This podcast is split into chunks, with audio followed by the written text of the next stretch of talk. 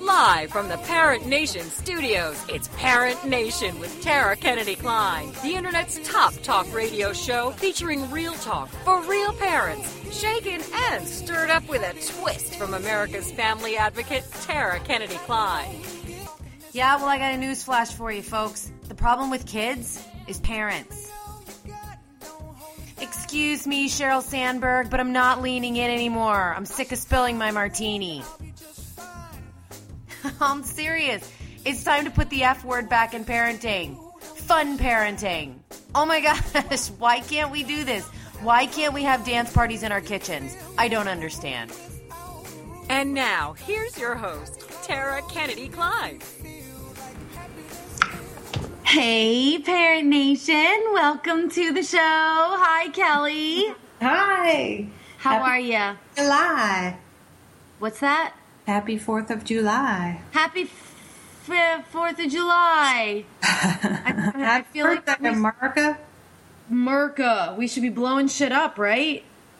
Why? I don't know. Because that's what you do on the 4th of July. People blow shit up. It's, Right. yeah, it's ridiculous. My dogs hate this time of year. Oh, mine too. It's craziness. Mm-hmm. And people don't even do pretty fireworks anymore. Right. They just do loud ones. Just, but yeah, people were throwing quarter sticks of dynamite in my backyard for two Yeah. days. The hell is that? I don't know. How is that the 4th of July? I don't understand. I guess it's supposed to represent the revolution. Oh, okay. I'll just be sitting in here drinking my tea, bitches. However, I like it. we'll show you. Yeah, damn it. So yeah, it was a great.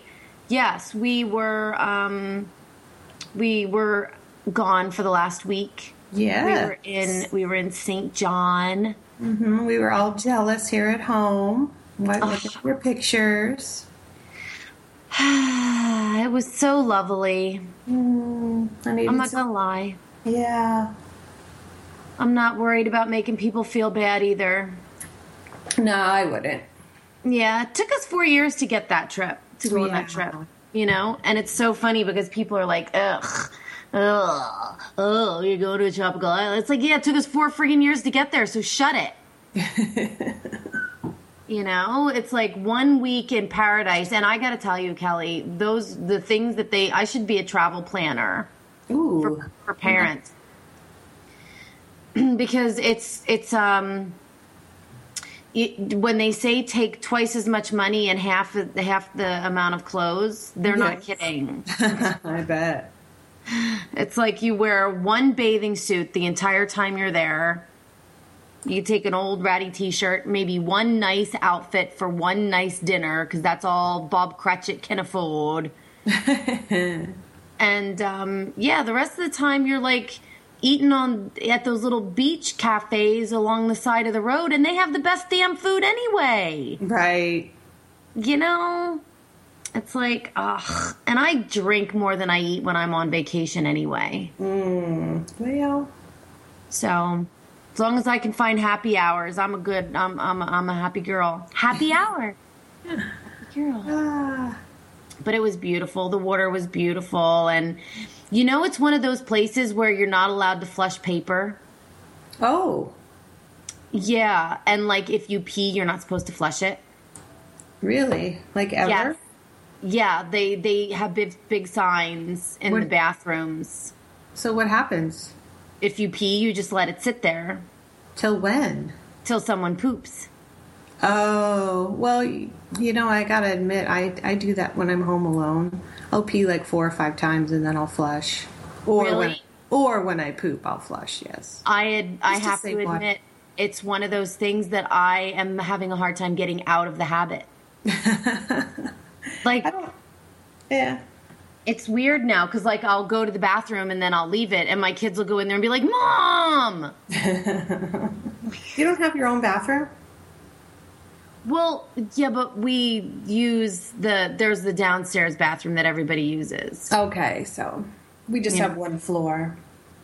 And then, you know, it's that one time of the day where everybody has to use the bathroom at the same time. Oh, sure. So inevitably, someone goes in my bathroom. Sure. Right. Yeah, I only do it when I'm home by myself. Really? Yeah. And I would I would never pee on top of someone else's pee ever. This is the best conversation ever, isn't it? I freaking love this. I had so many things in mind. Let's just talk about bodily functions instead. It's fantastic. It, but it's true. I mean, it really. Do you know what it is to me, Kelly? It's one tiny example of a thing that we do all the time that if we just gave it a little bit of thought, we could be doing so much good for our planet. Right.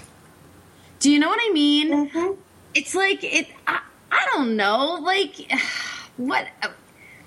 It's just to me now. It's just common sense. Why would you want all that paper and and all of that water being cleaned and bleached and put back into your water supply?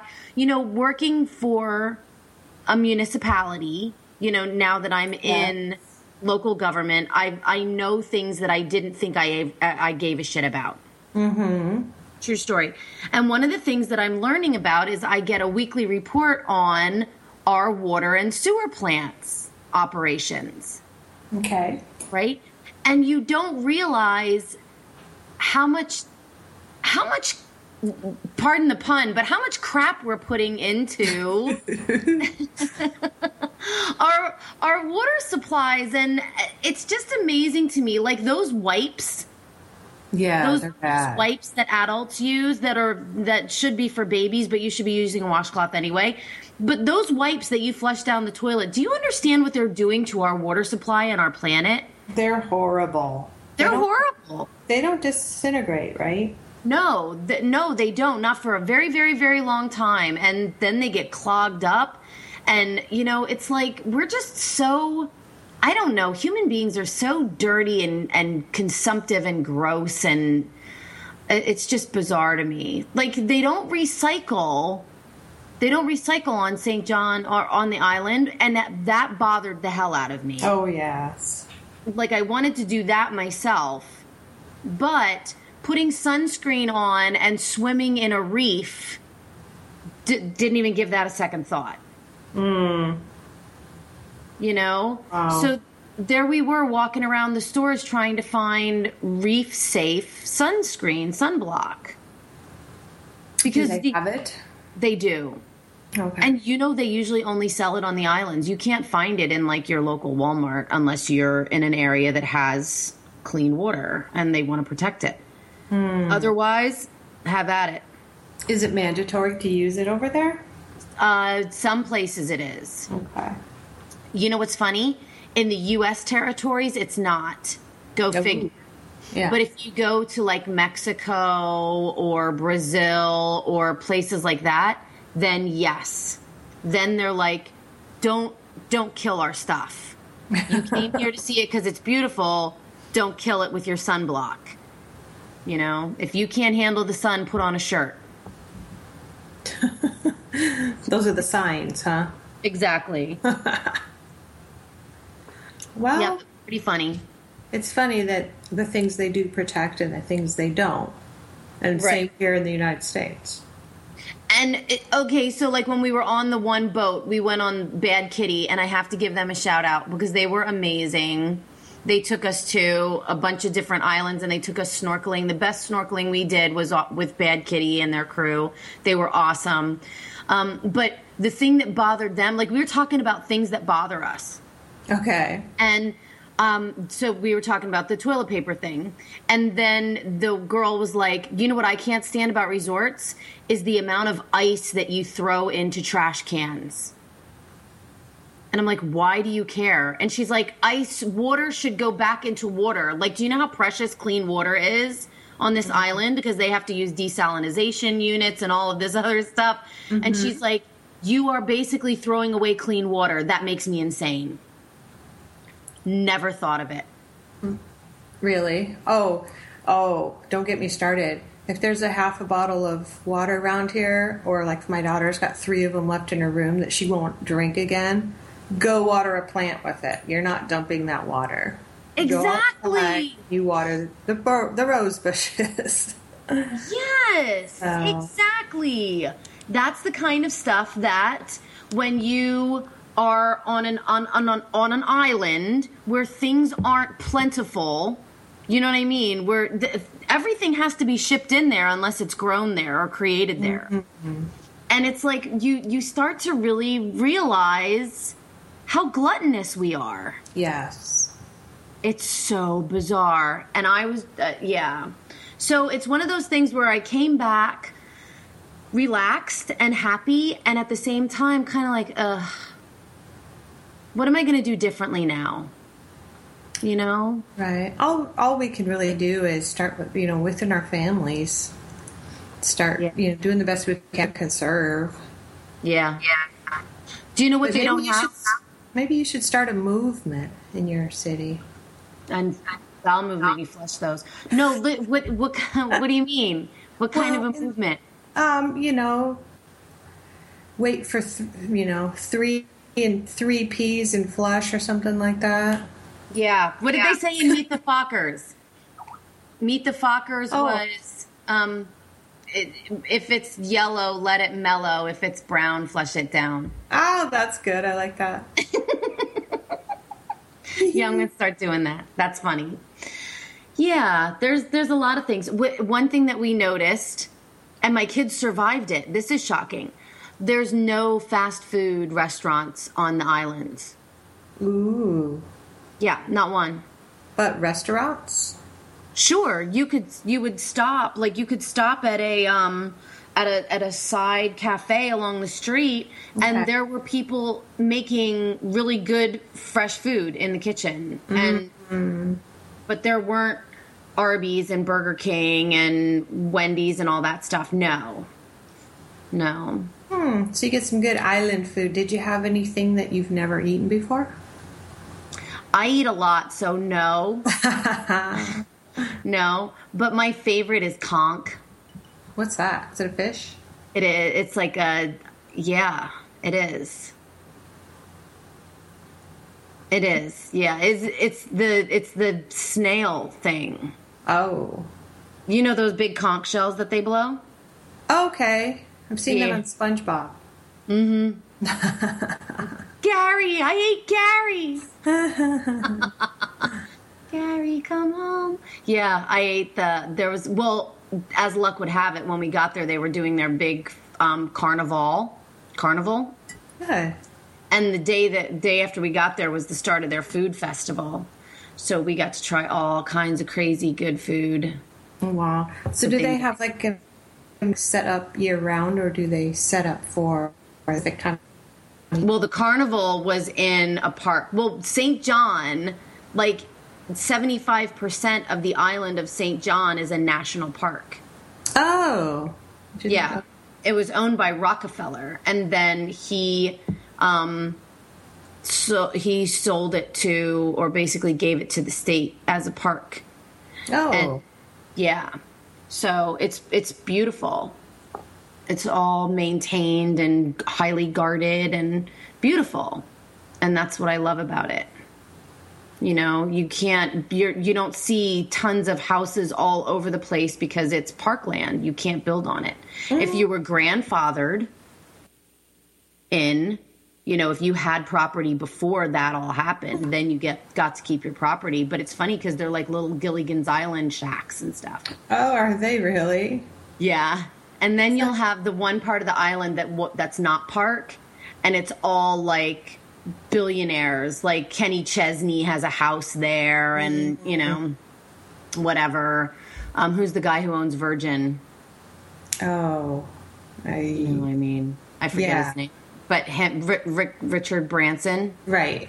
Yeah, he has a he has his his little yacht was out on the water when we were out. Oh, to be rich.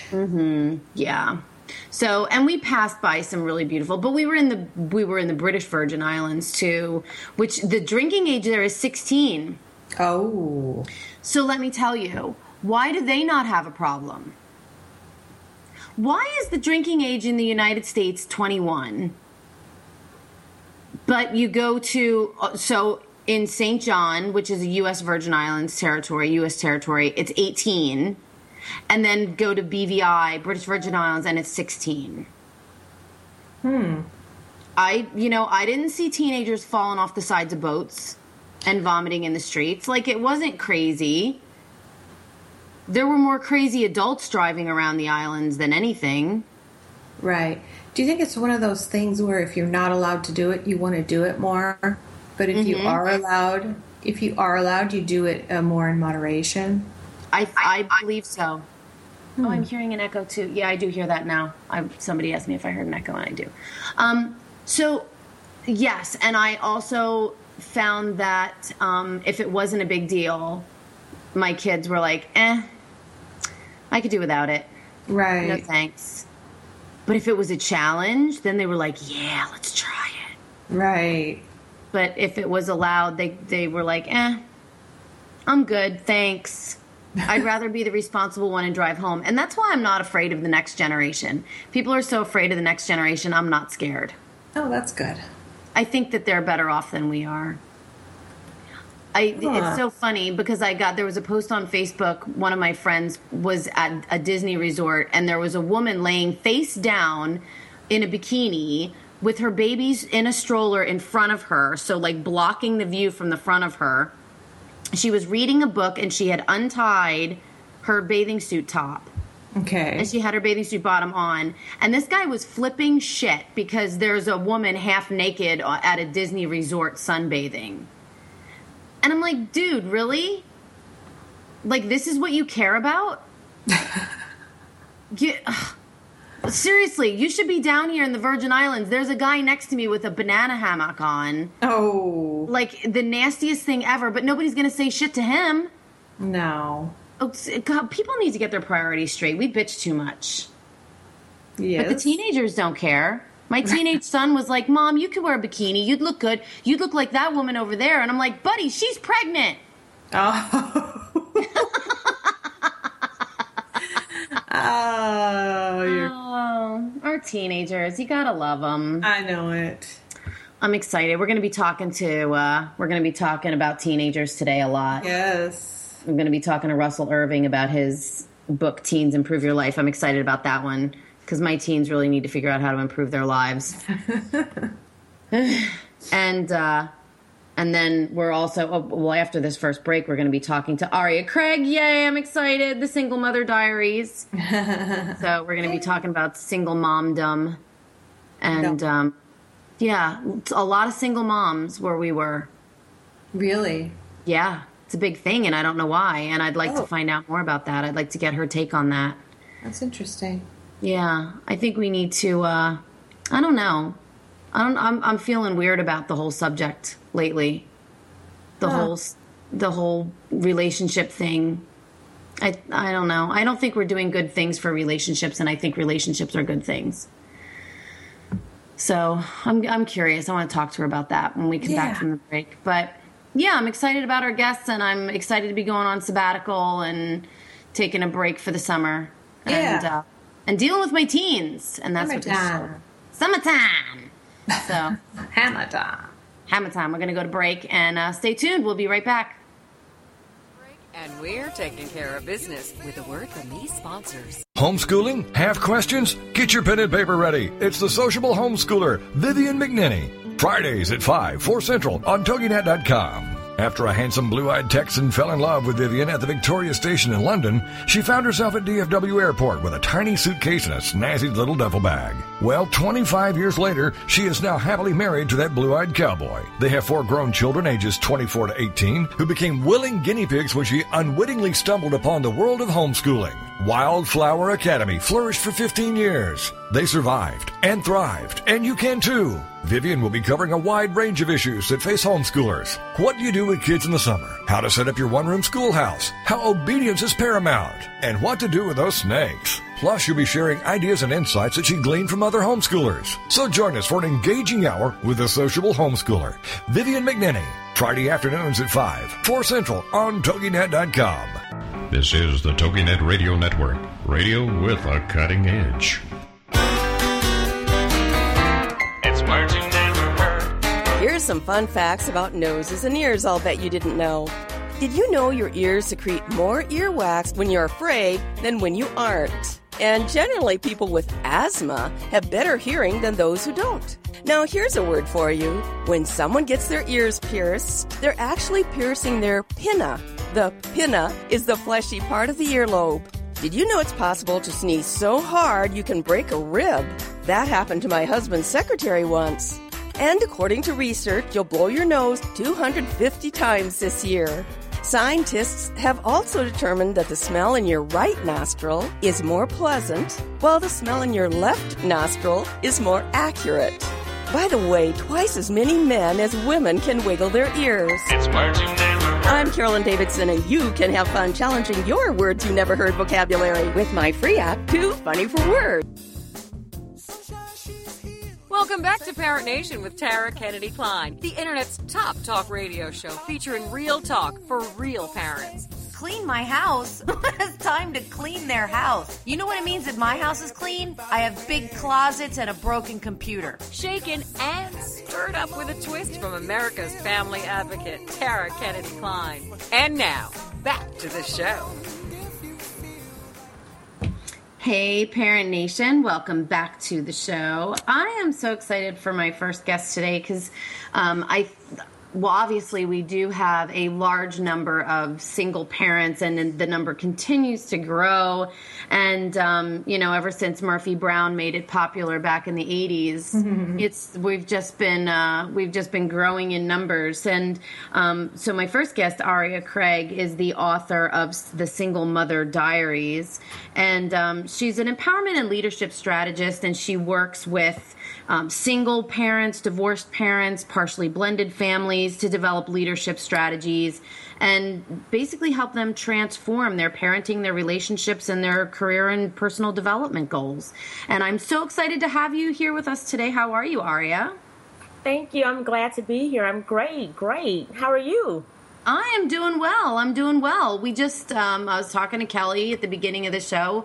We took a break last week because I was in the islands, and um, it, it was kind of, a, well, it was an interesting dynamic, Aria, because the people that we were traveling with all seemed to be traveling in couples, but the people who were native to the island, there was a very, very noticeably large number of single moms. Oh, wow. Okay.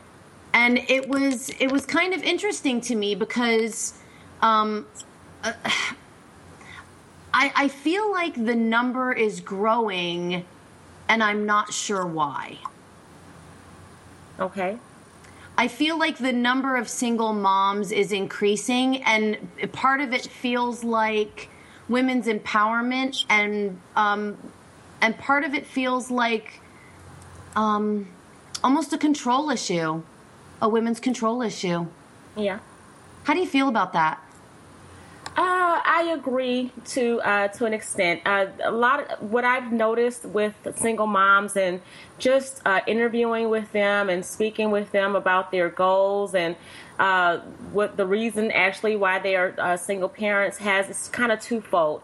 Uh, one of them can be one of the reasons is possibly you know because of the empowerment. You know they can't find maybe a suitable uh, husband or partner. So what they want, a lot of them are getting older and they want to have a child. So, you know, there's, just a nurturing thing that we have as women. We, we want to have children, and it's almost like it's something that kind of completes us without saying a man is going to complete us. We have our child that's going to con- continue our, uh, our generations uh, through our family. So that's one reason, and another reason could also be because you know when you're, if you're not married, or even women who have been married and divorced, they are considered considered single parent, parents also. So when you have a, a woman who is not married and has a child, or she's been she's divorced and she has a child or children, and the father kind of just goes his separate way. That's also they didn't ask to be in that situation, so that's Mhm. also part of that the dynamic structure that I'm seeing. Wow. Yeah, it's I'm noticing a lot of one of the big phrases that I hear a lot of now is if someone isn't making you happy, make yourself happy. Right. Um, you know, and part of me, it's kind of weird because I've been spending a lot of time traveling with my own kids recently. And we've been going to places where kids can't be connected to devices because there's no internet, which, by the way, is the scariest shit you've ever seen sometimes. But anyway. but what I'm noticing is we're raising a generation of kids who don't have resilience when it comes to relationships. Mm-hmm. And that scares me because I'm thinking if we're putting into their heads on one side, if someone's not making you happy, then run run for the hills as fast as you can. And we're also raising a generation of kids who don't know how to deal with adversity and don't have relationship resilience are we not creating a culture of like asexual beings? Right, and, and that, that's a that's a good uh, start to this conversation too. Um, one of the things that I was looking, I was looking at, I think it was The View or some other talk show a couple of days ago, and they were talking about how you know you people nowadays, even adults, can't seem to tie themselves away from social media and their phones and they did this experiment with even with these teenagers. Like uh you know one of the things that um in terms of um of being when a child is grounded one of the things that we do is we take away privileges and the phone is the first thing to go and children do not know how to separate themselves from their phones Mm-hmm. So, and, and, there are other uh, electronical devices, electrical devices. So, the thing is, is, is very sad because when we were raised growing up, we we interacted with each other. We had this this uh, social network that wasn't tied to electronics. So you know, we would go out, we would play, we would jump double dutch, ride our bikes. You know, go to the, the, the park. You know, there because that's all we knew how to do. So uh, now it's just everything is you know, and even with uh, Facebook, Facebook Live, you have uh, Periscope, everybody's connected, Snapchat, everybody's connected to their phone, and nobody knows how to build those authentic relationships and have that social connection without having that device tied to them. So I think that that is, is and this is also also a problem when you're teaching them how to have and grow and network when they become older because you know when you're growing up and you become an adult and you're, you're you're going to interviews and you're trying to build teams when you're at at a job that's a problem because you really don't know how to do that. And it's not mm-hmm. like it's taught that much in school unless you have a specific um, class to where all they do is they have they build teams. Right. So yeah yeah, yeah it's, it's, it, that's what we're actually what we're doing. We're building that type of a generation it's kind of amazing. And you, I mean, you were raised by a single mom. My mom was, you know, she was single on and off. Uh, like, you know, my stepdad wasn't around a whole lot. So, you know, I basically considered her a single mom for most of my life. But I didn't, uh, because of that situation, I wanted the opposite for my family dynamic. Are you seeing that or can you relate to that? Is that part of what your book series is about? Yeah, and that's what I do with my son also. Because uh, for me, it's more about you have to have that as part of your development, your personal development, and then it kind of merges into your professional development also. It's it, it, it, it's one of those things. Even when uh, when I was raising my son, you have to have that, and it creates a confidence. You know that level of confidence and that level of I know that I can uh, build these types of relationships and have these interpersonal skills, which are which is part of leadership, driving leadership. It's not really so much of innovation, which is the the electrical electronical electronic uh, side of it, but the the building that leadership to have that confidence, those that soft skills, those soft mm-hmm. skills that we don't have. Uh, that's one of the things that I put in my book, and I kind of dissected a little bit, going into different things from you know when you're raising your child when the child is young or small, and as they get older, certain things that you need to look for in them, and certain things that you need to help them grow and build because they don't know how to do that. So as a parent, you need to look for that in them and help them to uh, really build on those strengths. Exactly. I know one of my favorite chapters in the book was the one about um, chapter 10, be, an, be the example. basically. And it's I I do agree that my mom showed me a level of tenacity and taught me a level of tenacity that I never would have gotten had I not seen her do so much on her own. And, you know, if she failed, she got right back up and she kept plugging away. And, you know, she taught me how to do things that are, you know, back in the 70s, that was, they were typical male things, you know, mm-hmm. like taking care of your car and, you know, Yeah. stuff like that. And so, yes, I did. I can say that from my mom, I learned a certain level of stick to itiveness, grit, um, and resilience. And and yet when I see my relationship with my husband, my kids my kids are seeing us get over some pretty serious hurdles. And so they're learning that kind of resilience and they're learning patience and and how to kind of lean on another person when you're maybe not at your best. Yes. And I think that's one thing that kind of hurts me when I see the trend of single parenting. And I'm not talking about circumstance where, you know, beyond your control. I'm talking about the choice to be a single parent. When I'm seeing that trend growing, part of me thinks, are we teaching kids that they must take on too much? That they can't rely on another person, that they're not allowed to to lean on somebody else for support. And that concerns me. Yeah, yeah. You know what? Um, it- two things uh, that you mentioned. One thing, going to the last point that you that you mentioned first.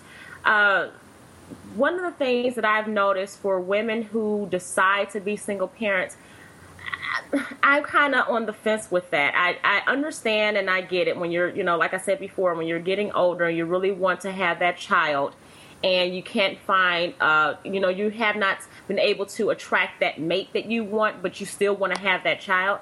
But at the same time, it's so unfair to the child because the child is going to grow out up without having that parent. They're going to be in those uh, those those environments around other children where their parent both of their parents are going to be picking them up and maybe they're around their father and their father is picking them up and they're going to be like you know where's your dad you know so those, those tough conversations are going to come up.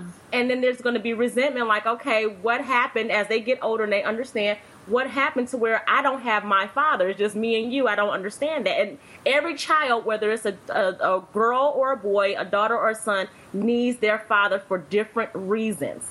Mm-hmm. So you had that part, and then when you speaking to what you mentioned earlier, I was just talking to my husband yesterday about our family dynamic when we were growing up. My uh, we lived, even though my mom was single, we lived with my grandparents. So, but my grandfather was very, my grandmother and grandfather, particularly him, were very strict about making sure that we understood responsibility. So, not in this day and age, you don't have that. But I told him you got to think about when we were younger. Uh, we had school, and when we came home, I know uh, my son's classes are different for him. When he comes home, he doesn't have as much homework, and he's a junior now. So I told him when we were younger, we had tons of homework. I mean, I was bringing like books home from every subject doing homework. And then I had to have, then I had my chores. So we had to do dishes. My sister and I did dishes. Uh, we, we raked the leaves. My grandfather would mow the lawn because he had long hours. So he was coming home late in the day. So we, we had to, to, um, empty the trash, clean the bathrooms, clean the basement. You know, we had all these chores that we had to do and had them completed by the end of the week. As to where now kids don't have all that. They just like they don't understand responsibility. And now my son, because I taught him that when that's, that's what I know. When he when he became um, when he went to middle school, I started increasing his level of chores. So if they got too much, if I saw that his grades were suffering or something of that sort, we would sit down and have a talk. And I say, "Are you stressed out? What's going on?" Because he had all he has also these uh, after school activities, and he's a, he has these athletic activities. So I told him, "Let's talk about what's going on, so we can figure out why your grades are suffering." So that's when I would have that conversation and probably takes, you know, decreases level of chores or amount of chores or something of that sort. But children don't have that nowadays. You know, they they don't, you know, and I do notice also for uh, children that are like the teens that are juniors and seniors, right now their minds are on I have to work. I have to get a job because they're, they're they're aware of what's going on in the economy. Also, I have to get a job, and or maybe what's going on in their home when their parents. You have a, the one single parent may be laid off, can't find a job, and it's like, oh my gosh, I, I have to work because I don't want to be in this situation. Crazy, right? Yeah, It's like, ugh, we had we got a job when we were 15, 16 years old, but it was on the weekends. You mm-hmm. know, it was like now kids, I don't know if it's because kids are seeing that their parents are are working so hard and the things that they want are so much more expensive. I mean, we mm-hmm. didn't have to worry about paying for our own cell phone bills, let's face it.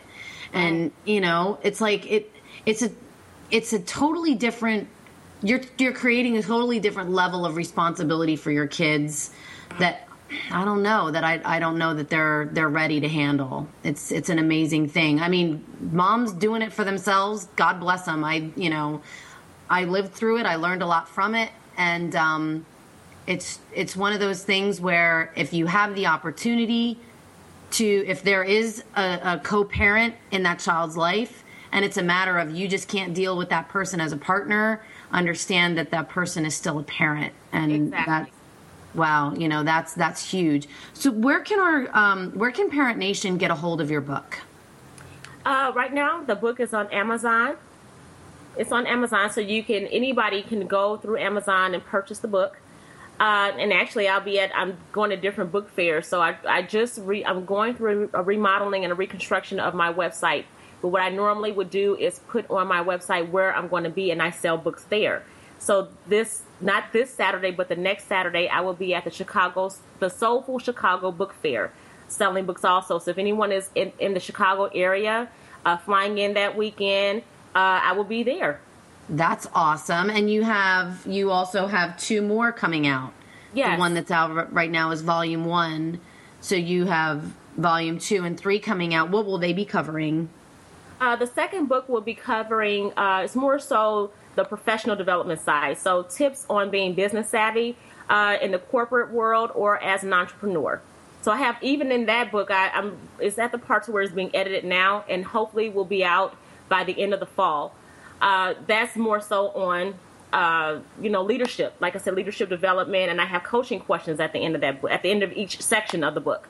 The third one is on finding love because I was a single parent until my son was 12 and got married. So my husband and I will be married uh, for five years in November.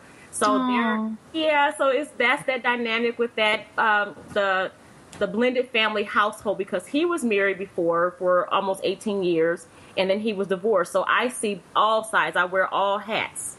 That's awesome. Yeah. So there's something for everybody. Oh my Yeah, gosh.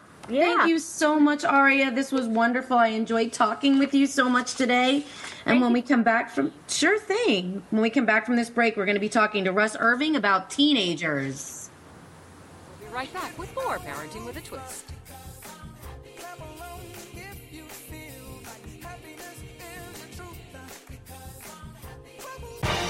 Congratulations on being the proud owner of an adorable, soft, cuddly, sweet smelling, smiling, cooing, hungry, tired, gassy, screaming little bundle of joy.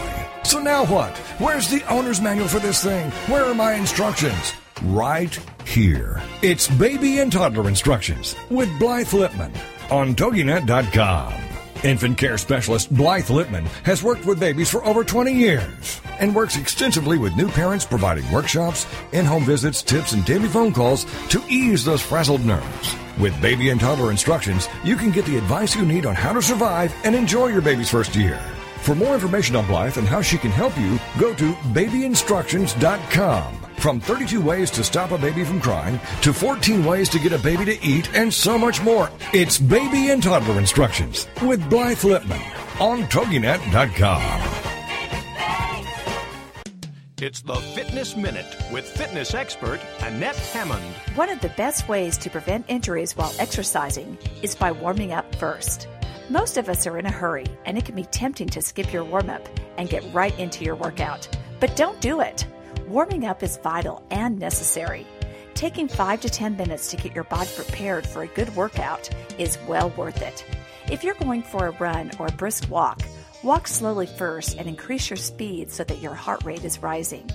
Even if you're doing a weight workout only, it's important to warm up for at least 5 minutes on the treadmill or just by walking around. Warming up gets the blood flowing to your muscles, heart, and joints and prepares them for a good workout. Mentally, it gets you focused on what is ahead, whether it is running, biking, lifting weights, or another mode of exercise. So don't skip your warm up. It's an essential part of every workout. For the Fitness Minute, I'm Annette Hammond. Welcome back to Parent Nation with Tara Kennedy Kline, the internet's top talk radio show featuring real talk for real parents. Clean my house? it's time to clean their house. You know what it means if my house is clean? I have big closets and a broken computer. Shaken and stirred up with a twist from America's family advocate, Tara Kennedy Kline. And now, back to the show. Hey, Parent Nation, welcome back to the show. I am being joined now by uh, author Russ Irving. He wrote the book Teens Improve Your Life, Don't Overlook the Obvious. And Russ's experience has been through years of human services working with diverse populations. Um, he's a counselor for substance abusers. Um, he does group work. He has uh, health, he's a health and sexuality advisor for adolescent girls. And he's also the manager of a group home that's serving as a pilot program for emotionally troubled and developmentally challenged adolescent boys. So he has a great deal of experience in this arena and as well as what's going on in the minds of teens today. We keep saying that it's such a different world than what we grew up in. So I'm curious to hear what you have to say about that. How are you doing today, Russ? I'm doing just fine, Tara. Thank you so much for inviting me on. Absolutely, absolutely. I am currently raising three teen boys. I needed to take a break and process that for a second. How close in age are they, Tara? They're uh, 15, 16, and 17. All right. Yeah. And uh, two of them are going away, uh, going into their senior year of high school next year. And um, so we're, we're facing a lot of my husband and I are facing a lot of things. Um, you know, the the middle teen is not our son; he's living with us, and so it, it brings in a whole unique dynamic there. Um, because under our roof, not our not our biological child. So you know, there's certain rules and things that are different for him. Um, which kind of is is is a bit unique for my other two boys. Um, but it's it's interesting because the things that I hear on social media, you would think, you know, if I were Chicken Little, I'd be losing my freaking mind right now. Um, but yet, it's not the same as what I'm actually seeing in real life. Well, obviously, every family dynamic is going to be different, Tara, as you know. Mm-hmm. And that's part of, of what I tackle in the book it's yeah, it's it's amazing to me. We're um, we live in a very small town. And one of the things that we've been dealing with lately, recently, over, well, since school let out, quite honestly, is a severe rash of vandalism in Ooh. our town. And it's been going on for weeks now. And my first thought is obviously it's teenagers because their handwriting is legible with spray paint. um, although they can't spell, which also leads me to believe it's teenagers. Um, yeah, you'd be surprised how many adults can't spell, Tara. My thought is. I I know for a fact that it's not my kids because well I watch my kids. Okay. Like I know where my kids are. And so I'm thinking people people keep saying, "Oh, kids today, kids today." Is it really the kids, Russ, or is it the parents? It's really a combination of both. One of the things that has changed over the years, and those positions you mentioned are from bygone days, but I've had still much more experience in related areas over the years. As much as things have changed, things have stayed the same on some ends and gotten increasingly perhaps worse for parents and families. But let me explain. Kids nowadays are bombarded by sexual messages more than ever. The internet has opened up whole new universes, both good and bad. The increase in the number of step families and single parents has led to an increase of problem behavior and problems for kids. So it's, it's both. So, for instance, when you ask, you know, is the problem the kids or the parents? Let me hit the parents first, and I'll talk next about the kids. One of the big things I see with parents out there afraid to parent. You know, very often you find single parents who have this great sense of guilt over the family and marriage breakup who decide that they they're afraid to say no to their children. They don't want to disappoint their children. Um, they perhaps want to make their teenager their best friend because they have a limited social circle and no longer have a one-on-one spouse or similar mate to, to deal with. Um, so that's a huge issue. The other thing that I see with kids is kids find it very easy to manipulate parents more than ever. And parents allow it. Mm. Now, I one thing that I hear a lot because I work with parents of mostly younger kids. Yeah. Um, so what I'm finding is there is this really weird dynamic shift of parents of toddlers believing that their toddlers are manipulating them, but not realizing that their teens are. Right. like, well, again, very often parents don't want to say no to their teens. They hear horror stories of what some teens are involved in. Drugs and promiscuity and, and vandalism, and they feel that if, if they give in to every whim of their child, of their teenager, the teenager won't turn to bad behaviors. Instead of realizing it's quite the opposite by by not setting limits. And and here's a great example. Years ago when when i ran a, a teen drop-in center there was a family of about seven eight kids who would stay till we closed and they ranged in age from actually five which was way too young to six, 16 17 and one day the 16 or 17 year old said to me you know what i really wish for? I said what do you wish for eric? He said, I wish my mother cared enough to set a curfew for us. As long as we're home at some point in time, she doesn't care what we do, where we go, anything else. I wish she set a limit. Mm. Oh, oh my gosh. And teens want that. Teens they may so verbally say the that. opposite, but they do want it and they need it. And when you have teens who never set limits, Tara, you end up having a lot of millennials and others who don't know how to properly behave as adults in the workplace or in social situations. They have no self regulation skills. It's so funny because, you know, the whole um, vandalism thing I was just telling you about? Yeah? When we were leaving last week, we were sitting in the airport and I got a phone call from a resident because I'm on borough council. And she said that they struck again. They painted up my whole alleyway, my neighbor's my neighbor's garage and it was very blatant and it was in a well lit area and i hung up the phone and i looked at my kids and i said now they're at the point that they want to be caught Yep. And my, my son's like, why would they want to be caught? And I said, because they're doing it for attention. They're That's crying right. out for attention. They want to be watched. That's right. And, and they figure that even if they get caught, the odds are nothing major is going to happen because you have like the parents in a Connecticut community this past year. The kids, as part of a senior prank, broke into the school, totally vandalized, smashed computer equipment, spray painted the hallways, did all sorts of damage. And the parents said they were just being kids. Don't punish them. And the judge agreed, and the school didn't press charges. And what lesson did that ever teach anybody? Nothing. Nothing. And and parents don't teach, and that's the that was the main impetus for this book.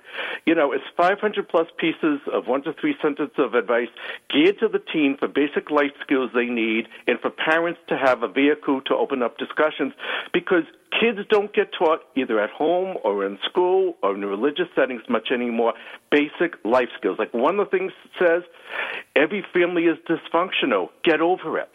Because the reality is some people have it worse off than others, but it's never an excuse for your own bad behavior. It may explain part of why you're doing what you're doing, but you always have the ability to work through it. There's always resources available if you want it. You know, parents don't parent, and kids need to learn these lessons somewhere from some source. So true. It's so true. And my husband sees it too. He's in a position of hiring and firing. Um, and he's an engineer. So these are educated people. And he talks to me all the time about he's seeing millennials coming into these job environments and they're getting fired for not doing their job. And they're like, eh, I didn't really like it anyway. Well, but part of, that, part of that goes into parents don't let their kids fail. And my one of my main pieces of advice to parents, Tara, is make sure your teenager, especially if they're highly skilled ones, make sure they fail. And by that I mean if you have the kid who's a 4.0 grade average and has never gotten a B or perished the thought of C in their life, number one, they have no empathy for the student who struggles to make that C. Number mm-hmm. two, it's easier for them to bully and pick on kids who they think are dumb or dumber than they are. And the next part of reality is when they go off to college, you read all these stories in the media about these students panic because they're always smarter than they are, and, and they don't know what to do with it. So they think, all right, I'll leave this college, I'll go find another one where I'll be the smartest kid or the best engineer or the best whatever, without realizing you have to learn basic skills and the realities of life. It's so true. It's so true. And you know, when parents are are trying to sit in on interviews, college interviews with their kids, Oh, you know gosh, we've got oh. a problem. Oh, those are the helicopter parents. It's like one one of the things in the book says, although your parents spoiled you, the rest of the world will not. And helicopter parents, you know, they're well-meaning, but you know what? They end up raising adults who, and and I have a close relative who was always pampered as a child and as a teenager and as an adult, basically had no basic independent living skills.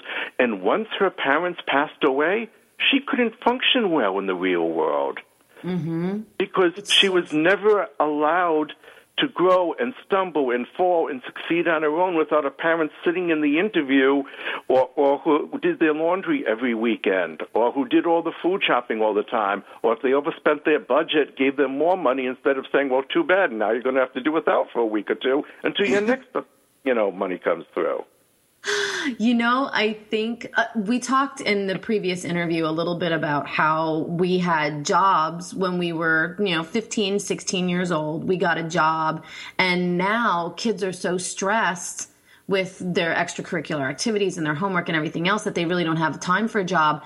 If it, uh, with my boys, I can tell you the best thing that the thing that I want more for them than anything is to get a job so that they are forced to listen to somebody else and they're forced to take direction from somebody else and they're held accountable if they're late. And you know, there's so many things that I, I think that you know when we're when we put our kids in sports and then we yell at the coaches for not giving them enough playing time or for coaching in a way that we don't like, the sport is no longer serving them.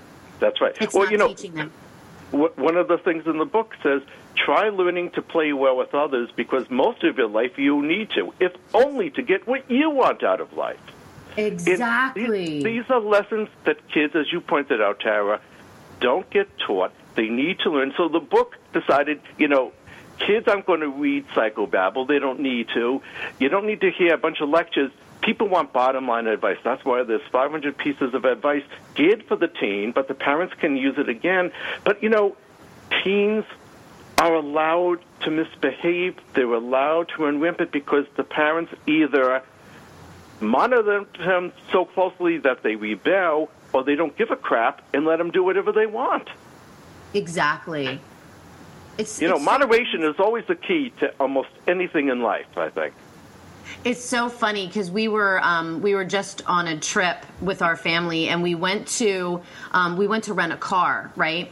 Yep. And it's it's amazing how other cultures handle their children. It's it's so inspiring to me.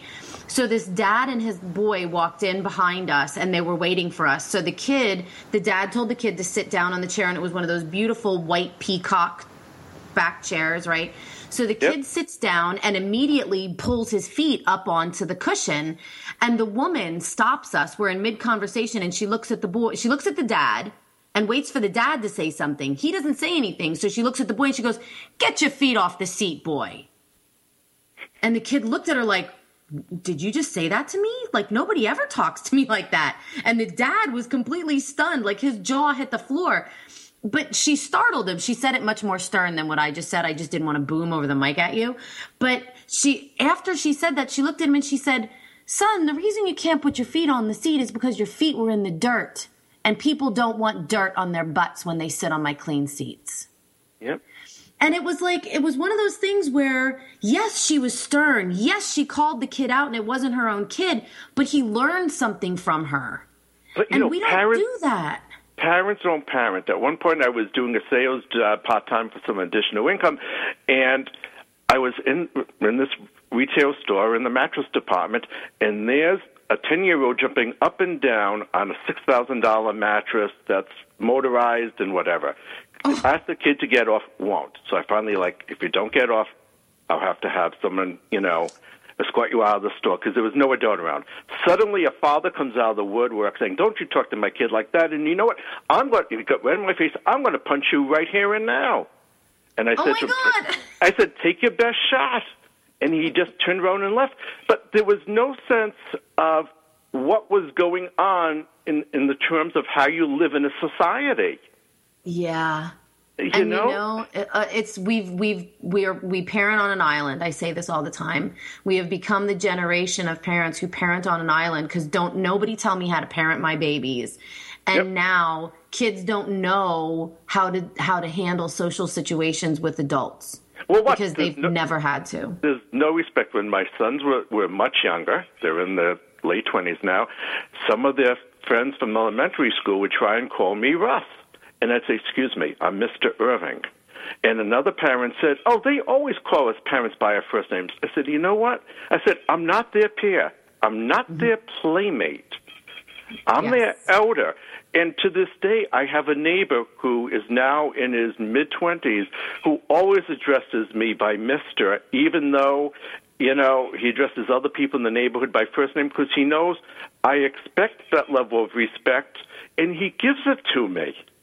Absolutely, because we get what we expect. Oh, thank you so much. I can't believe we're out of time. Your book is wonderful. It's called Teens Improve Your Life Don't Overlook the Obvious by Russell Irving. Parent Nation, check it out. It's an awesome book. We're going to put the information up on the Parent Nation Facebook page, as well as all our other information. And we invite you all to go there and chat with us and keep in touch. And I'm going to be on sabbatical, but I'll come back and let's keep the conversation going in the meantime, Parent Nation. Until next time, everybody, keep playing. Parent Nation, why do we keep calling this the hardest job on the planet? Why don't we just appreciate the gift that we're given and try calling